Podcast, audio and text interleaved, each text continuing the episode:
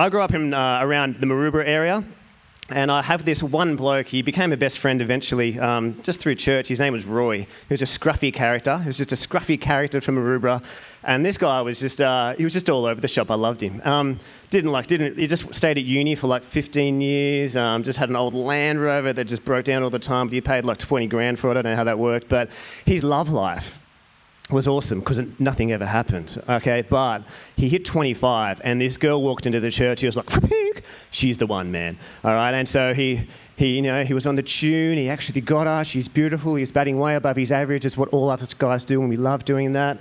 And um, but it got to the point where she moved to New Zealand, but he, he kept seeing her, and he got to the point he goes, I want to marry her. So he goes to New Zealand, and now New Zealand is cold.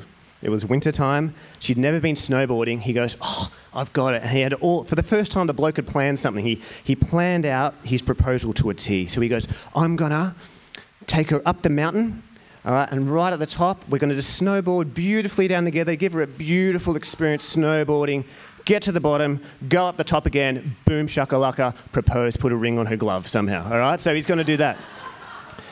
So he does it. They get there. She's excited, never been to the snow before, a little bit worried about how she'll go, but that's okay. He's pumped. He knows what's coming. She has no idea. All right, they get to the top of the chairlift. But snowboarders, you know, get, you do that awkward thing on the chairlift. And she, and she, she went down instantly, and she went, oh, my neck. And he, his first reaction wasn't like, oh, are you okay? He goes, far out. Get up. Mm-mm. Gets her up. She's like, my neck hurts. He goes, that's cool. We'll just do one run. All right. She goes down. Like, she clips in, somehow gets up. Her neck is on fire, she says. She's going down the mountain. Whoosh, hits an edge. She goes, oh, my tailbone. And he goes, far out. Get up. All right. Just helps her up. He, her tailbone is now on fire. Her neck is on fire. She's super sore. She's still got like a K to go. She gets up. Brave. Gets up. Goes a meter, elbow. This time, she didn't get back up. She's down. She's out, all right? She goes, my elbow's on fire. My backbone or whatever's on fire. My neck is on fire. And eventually, he was like, stay there. And they had to get that little, you know, that, that little sled that you have to go down for the injured people. Do you know what I mean? He went right down the bottom. No proposal. His plan was ruined. A week later, he goes, I love the beach. I'm going to take her to a New Zealand beach. Didn't plan it well enough, planned it enough, which is good for him, but apparently, but the road he took her on, one, it wasn't a two-minute drive, it turned out to be half an hour, in the car, on a dirt road the whole time. Gets there, gets to the beach, it's onshore, it's freezing. She goes, can I have a doona? He goes, yeah, all right. He goes, here, do you want to marry me? She goes, good, let's go home. He was spewing, because he had, he made, first time ever he made plans, and they just went wrong. Don't you hate it when you think you got things mapped out? Do you know what I mean? I go, I actually think I've got control of this one. I actually do. And this is pretty normal, don't you reckon? Even last night, I go, I've got one more hour to prepare my sermon, got home, tap leaked all over my wooden floor. Life's unpredictable, man. No matter how much you plan it, you go, I'm going to go to work, I'll give myself an hour, you hit traffic, takes an hour ten. You rely on your friends, sometimes they let you down, yeah? You think this is the man or this is the woman I'm going to marry, doesn't work out. I thought I had that. I made the plan. The weather. Have you ever tried to like do a date and the weather stuffs you around? The economy. How stuffed are we living in Sydney to try and buy a property right now? Didn't plan on that one five years ago. I thought I'll do it in five years, now I can't. The house dream is over. Apartment at best. Sometimes the plan goes so bad where you think everything's good, phone call. Hi, it's the hospital. Need to come quick. Plans, out the window. People walking in Paris a week ago, planning to have a nice lunch, breakfast, dinner. Unpredictable. This Ecclesiastes bloke, this preacher that we've been looking at, I love this guy because he doesn't beat around the bush. He gets it. Everything that we just read in verses one to six, he says things like, it doesn't matter what I do. if I'm good, if I'm bad. Time and chance happens to us all. Ugh. I thought, if I'm good, I'll get good maybe. Or if I'm bad, give the person the bad. But not all this time and chance. Where's the predictability? There is no control in life. And you know what? It doesn't matter what I do, there's this one big enemy that gets us all, named death. And you go, stuff it, what's the point? And what is the point? If life's this unpredictable, why bother planning? Why bother living? Why? And I want to ask this question because I was really moved by Viv. I don't know you. I only just met you on stage just then. And I'm still chewing things in my head and my heart to see you get up there. But that is a story of unpredictability. And this guy resonates with it. And he gives us an answer. And we're going to look at that today. And this is our question. How should I live in this fleeting, unpredictable world? How do I do it? How should I live in this fleeting, unpredictable world? I'm just going to pray quickly because I reckon we all need help. We need God to turn up. Father, help us to pause right now, to sit in the moment right now, not be worried about what's for lunch or work tomorrow, or what happened last night, but that you'll come and arrive right now and you'll give us answers to our burning, deep questions. May your Spirit turn up and please use me so that people walk out of here thinking of you. Amen. All right, how are we going to answer that? Okay, there is an answer in this passage. I'm going to look, just do things in two categories today. The first one I'm going to look at is how do we live? How do we live in a fleeting, unpredictable world? And the second one is I'm going to ask, where is God's hand in this? We're getting to that. I don't want to go there. I'd rather not answer that one, but we have to hit it. So let's go first. How do I live? This bloke, this preacher, this old wise king, he gives us an answer. And he finds it in verse seven. So chapter nine, verse seven of Ecclesiastes, after going, what's the point? What's the point? He goes, here's the point. He goes, verse seven, go. Eat your bread with joy and drink your wine with a merry heart, for God has already approved of what you do. Let your garments always be white. That's not easy. Anyway, let oil be lacking, not be lacking on your head. Enjoy life with the wife whom you love, all the days of your vain life that He has given you under the sun, because that is your portion in life and in your toil at which you toil. We're going to break this apart. I'm going to hit a couple of words up. But basically, here's the first thing. That how do I live? Here's the first thing. There is a word in there, and I hope that you caught it. Go eat your bread with joy and drink your wine with a merry heart, for God has already approved of what you do. The time is now. The N I V has now. Live life now. There is a danger in living life in the past and living life in the future. I tend to sometimes look to the past. Do you ever do that? How good was preschool? Do you guys remember preschool? I love preschool. I was like, preschool was awesome. All I had to worry about was nap time, all right, and racing to that sandpit. It was awesome.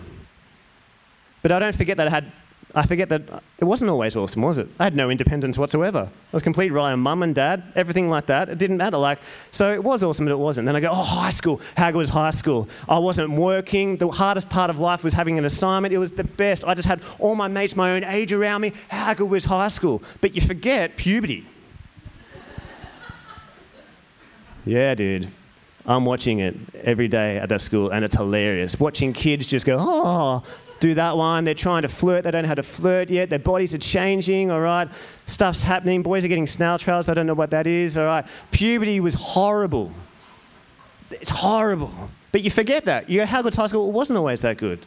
I look back and I go, how good was uni? Uni was the best. All I did was I just surfed. I went to class when I wanted. Uni was the best. I didn't have responsibility, but I forgot that I didn't have any money. And I couldn't do a thing. I, actually, I couldn't travel when I wanted. I couldn't. So it wasn't always good. Or as I, um, perhaps you're a little bit older and you go, how good was twenty-five? My body was healthy. Everything was good. Yeah, but you forget how hard having a mortgage was or having young kids was. Like, it's dangerous to look into the past. Ecclesiastes seven ten, he goes, be careful of, of nostalgia. it wasn't as good as you think it was. You never look back and go, how bad was that? Well, you, you, we can never see the bad. But the flip side is the future as well. Let's just live in the future. Oh, when I get that, that'll be better. There's this girl at my school, her name's um, Amanda, and she she was awesome. She said when she was single, she couldn't wait to have a boyfriend. And she finally got the boyfriend. She was like, yes, now I'm happy. She goes, oh, but now I really wish you were engaged. She couldn't wait till he proposed. All right, so he proposes. She goes, yes, I'm engaged. But then she got engaged. She goes, oh, man, this engagement stuff, planning a wedding, I just can't wait till we get married. She gets married. Then her and her husband having fun. She goes, man, it would really fulfill my life more if I just had a child. You know what I mean? Just one, not ten, just a child. And she gets the child. And she looks back and she goes, how good is being single sometimes? She says that. She goes, it's not that I don't enjoy, but she she was always looking to the future and she missed out on the now. She missed out on the now. Where you can actually enjoy. Where you can actually do something. And this guy says, this preacher goes, don't miss out on the now. Even right now. You thinking about lunch? I do that all the time in church. This thing, I even hear it. Right now, you won't be meeting in this building forever with its cool black interior, with the lights, sitting on a chair, with the people around you. Don't miss this. That's his first thing. He says now, nine verse seven. But here's how you do the now well. And this is in chapter nine verse nine. And it's also in five nineteen, but it says, verse nine, enjoy life with the wife whom you love all the days of your vain life that he has, and there's a word there, given you. He has given you. And in chapter five, verse nineteen, Ecclesiastes is always talking about everything is the gift of God. Gift. See, you can see life as gift. Other people don't. Some people don't. They see life as, I'm entitled to that, or I want to try and get that. I want you to think about Christmas when you were five. Do you remember Christmas when you were five? I'm trying to remember. I can't even barely remember it, but how exciting was it? Do you remember that? You go, oh man, what am I going to get? How good is it? Do you know what I mean? But now, it's still cool. But it's not the same where I'm, I get a gift at Christmas, but I know I'm getting. Or I know I expect a gift because it's Christmas. One of my mates gave me a snowboard out of the blue. Now, if he had told me, if I had got told I was getting a Christmas uh, a Christmas gift, a snowboard at Christmas time, I'd be like, that's awesome, that's awesome. But they're out of the blue, I didn't expect it. I wasn't entitled for it, I wasn't trying to gain it. And there's something about seeing everything in life as a gift. I'll show you which one it's like. And this is a real story from last week. Watch where I move on stage, hopefully pick up the difference. It's three thirty, Thursday afternoon. Little do you know, two days earlier, I've had a hernia operation. I've just been in surgery. I'm really sore. I'm at home. My girlfriend comes over. She wants to go to the beach. A two-minute walk takes me twelve. I'm walking like an old man. I'm disappointed that it's, I'm actually a little bit of pain. I can't do the things I love. We get to the beach. I get there. It's onshore. It's onshore. It's windy. I'm dreaming. I, I can't go for a swim. I'm not allowed. And my girlfriend's there, but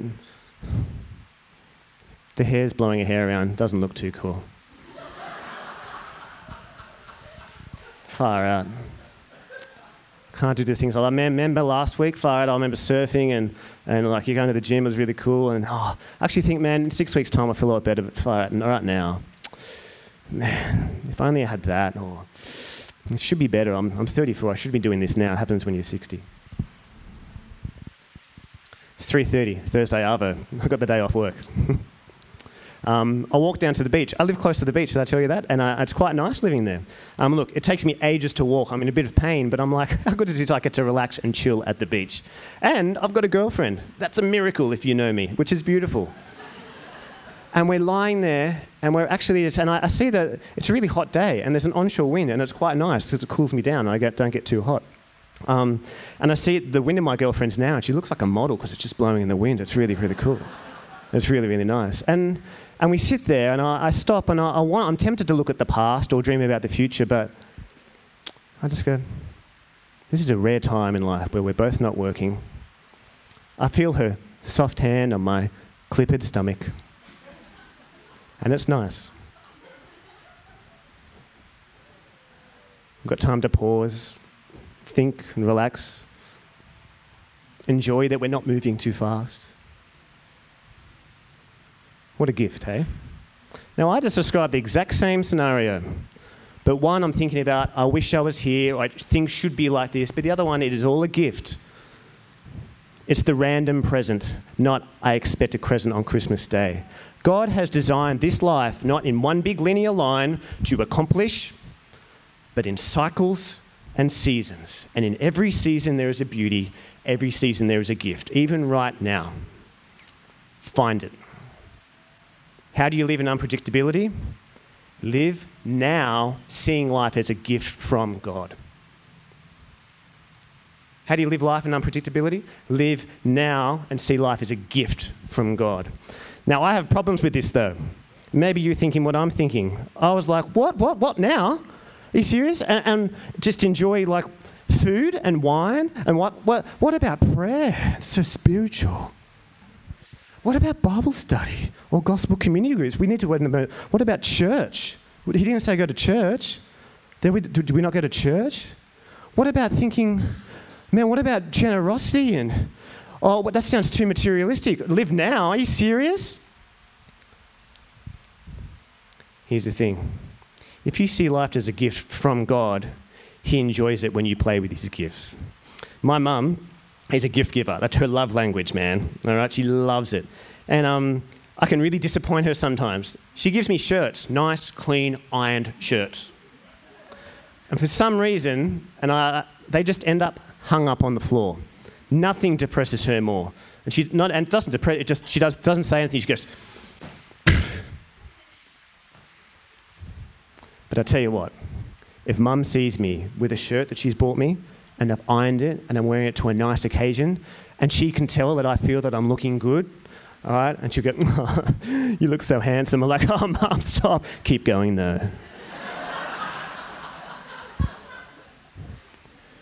But I can see her. She's chuffed. She she likes it when, I'm in, when I've, I've treated it well, and I'm enjoying it. It actually gives her great joy. And same with God. When we're enjoying his gifts in the right way, with the shirts not on the floor crumpled up, but we're enjoying fashion. It's cool to look good. It feels nice.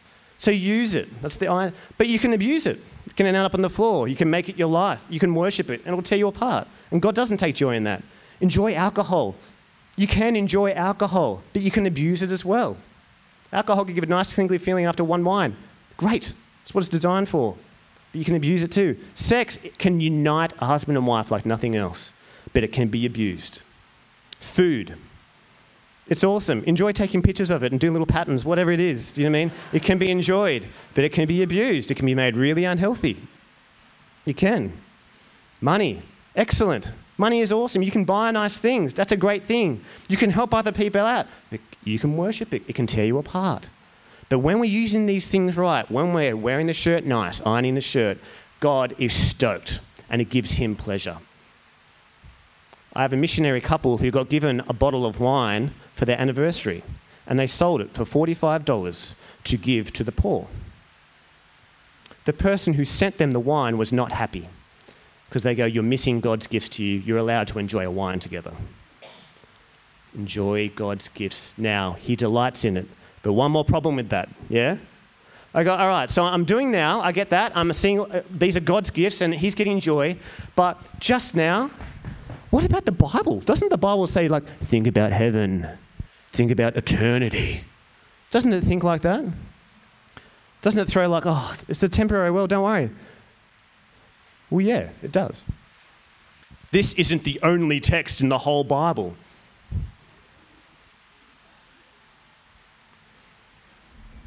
You need to think about eternity. Ecclesiastes, Ecclesiastes said that in a couple of chapters ago. You need to. Think hard. Think. He's thinking. The rhetoric function is he's thought so hard and he's done. And once you've done the hard thinking, enjoy. And here's the thing about your joy. You know the end of the story.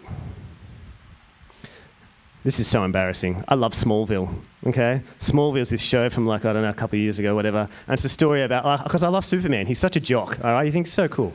And um, and Smallville's a story of like Clark Kent when he's young. And I thought, yeah, I'll watch this show. It'll be one, two, three seasons. It went for ten seasons. I had to keep watching because I want to see how he became Superman. But here's the thing about me watching, you know, Clark. He's such a jock. He looks so good. He's six foot five, big jaw. So jealous. Anyway, let's not talk about that. But I'm watching it, and here's the thing, because I know he becomes Superman. Every time he loses his power, I go, I never go, oh no, he lost his powers. Because I know he's going to become Superman. I go, oh no, Clark's stuck in a cave. I'm not anxious. Do you know what I mean? I'm just not. And that's the thing with the Bible. I know the end. I know Jesus has saved us. I know he's coming back. I know there will be no more tears. It says it in Revelation twenty-one, four, twenty-two. There's going to be a new heaven, new earth. And the thing that I don't have to freak out about, I'm going to get ultimate joy there, and that helps me because I know the end. I don't have to be anxious here, like watching Smallville. I'm actually not anxious. I can actually have more joy. So yes, think. Think hard, but once you've done it, now, gift under God. There's one problem, though. Let me answer this second one.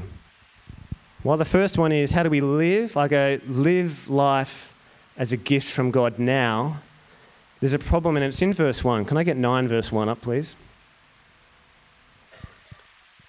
There's a word in there that I don't like, a phrase. When he says, but all this I lay to heart, examining it all, how the righteous and the wise and their deeds are in the hand of God. In the hand of God.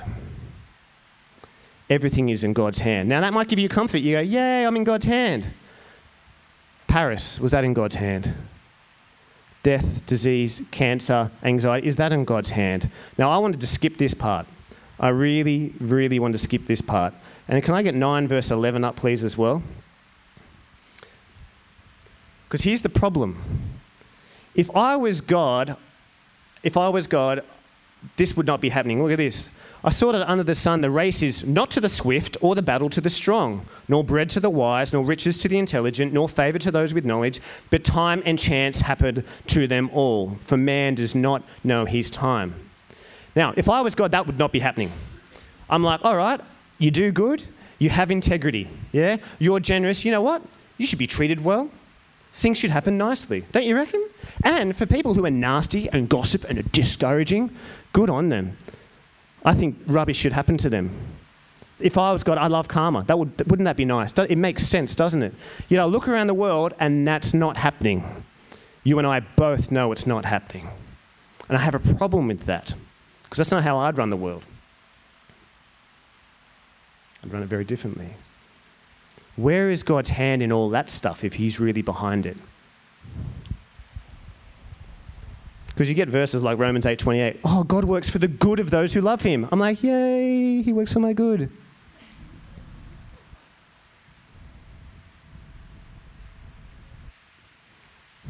Works for your good. What is good? I asked my year seven math students, is homework good? What do you think they said? It's evil. But I'm like, no, it's good.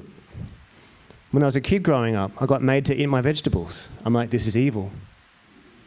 Mum goes, this is good. I go, can I have apple pie for dinner? That sounds good. She goes, no, that's not good. And here's the thing. Good is such a loaded term. When you hear that God is good and his hand is doing good, that is a loaded term. You've put your version of good on there. You know what I love about that metaphor with my mum is that as a kid, I just thought, this is, but I have this much information about what's good, don't I? I don't know the nutrients of vegetables. I don't have a clue. But mum knew more. She knew more. And I'm glad that she made me eat my vegetables. Because she knew more, she had a bigger version of what good is. Now let's go with God for a second. I want to take you to a place two thousand years ago with Jesus and his disciples.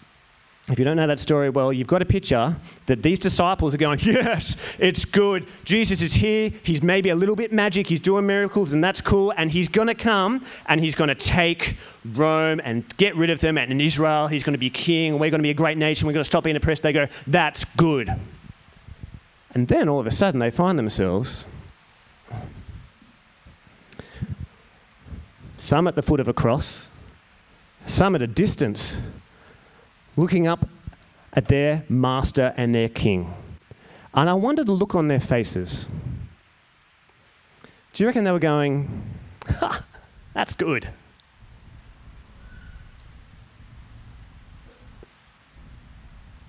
Imagine this. What? What? Puzzlement or sadness. They're going, this isn't good. Go do the good thing that we've asked you to do. Become king of Israel. Do that thing. But I picture Jesus' face, looking down, breathing hard, sweating. And if he could respond to that, I'd imagine him saying something like, this is good. You don't have a clue what's going on right now. King of Israel, two thousand years ago, you're thinking this big. But I'm thinking forever and worldwide. It's good. Trust me, I love you, I'm doing this for you. I love that. They didn't think that was good, but God is bigger and he knows more and he's loving in that moment and he gets it. He understands what death feels like. He had an earthly father who died. He knows grief, you know. He knows what hard seasons are like, where he wasn't eating well, he was on the road. He knows rejection. He lost his best friend. He knows betrayal. He knows emotional pain. He knows physical pain. He's not detached. He's not up there going, in his hand. No.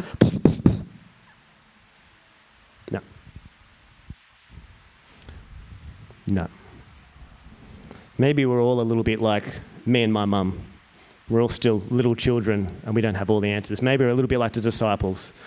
And guys, I look at things of what happened to Viv. I look at things in all of our lives. I look at Paris and I go, that's not good. And fair enough, you shouldn't. But this is what I do when I get to these seasons now. Whatever season you're in, when the good comes, when the bad comes, I know to take a step back and think about that cross.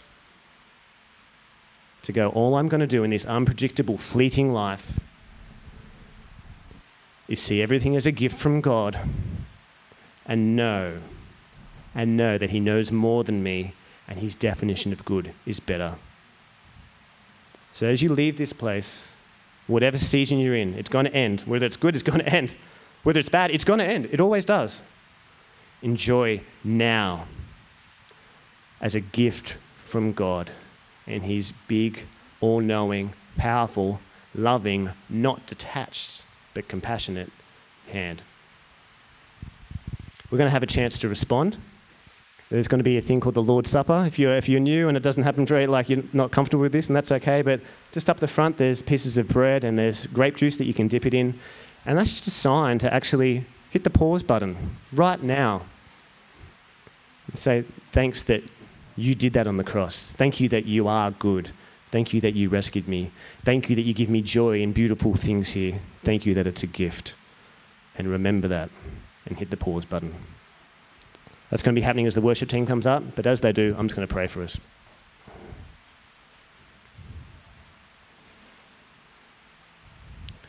Father, right now, we just want to hit the pause button and reflect on who you are, and how good you are, how all-knowing you are.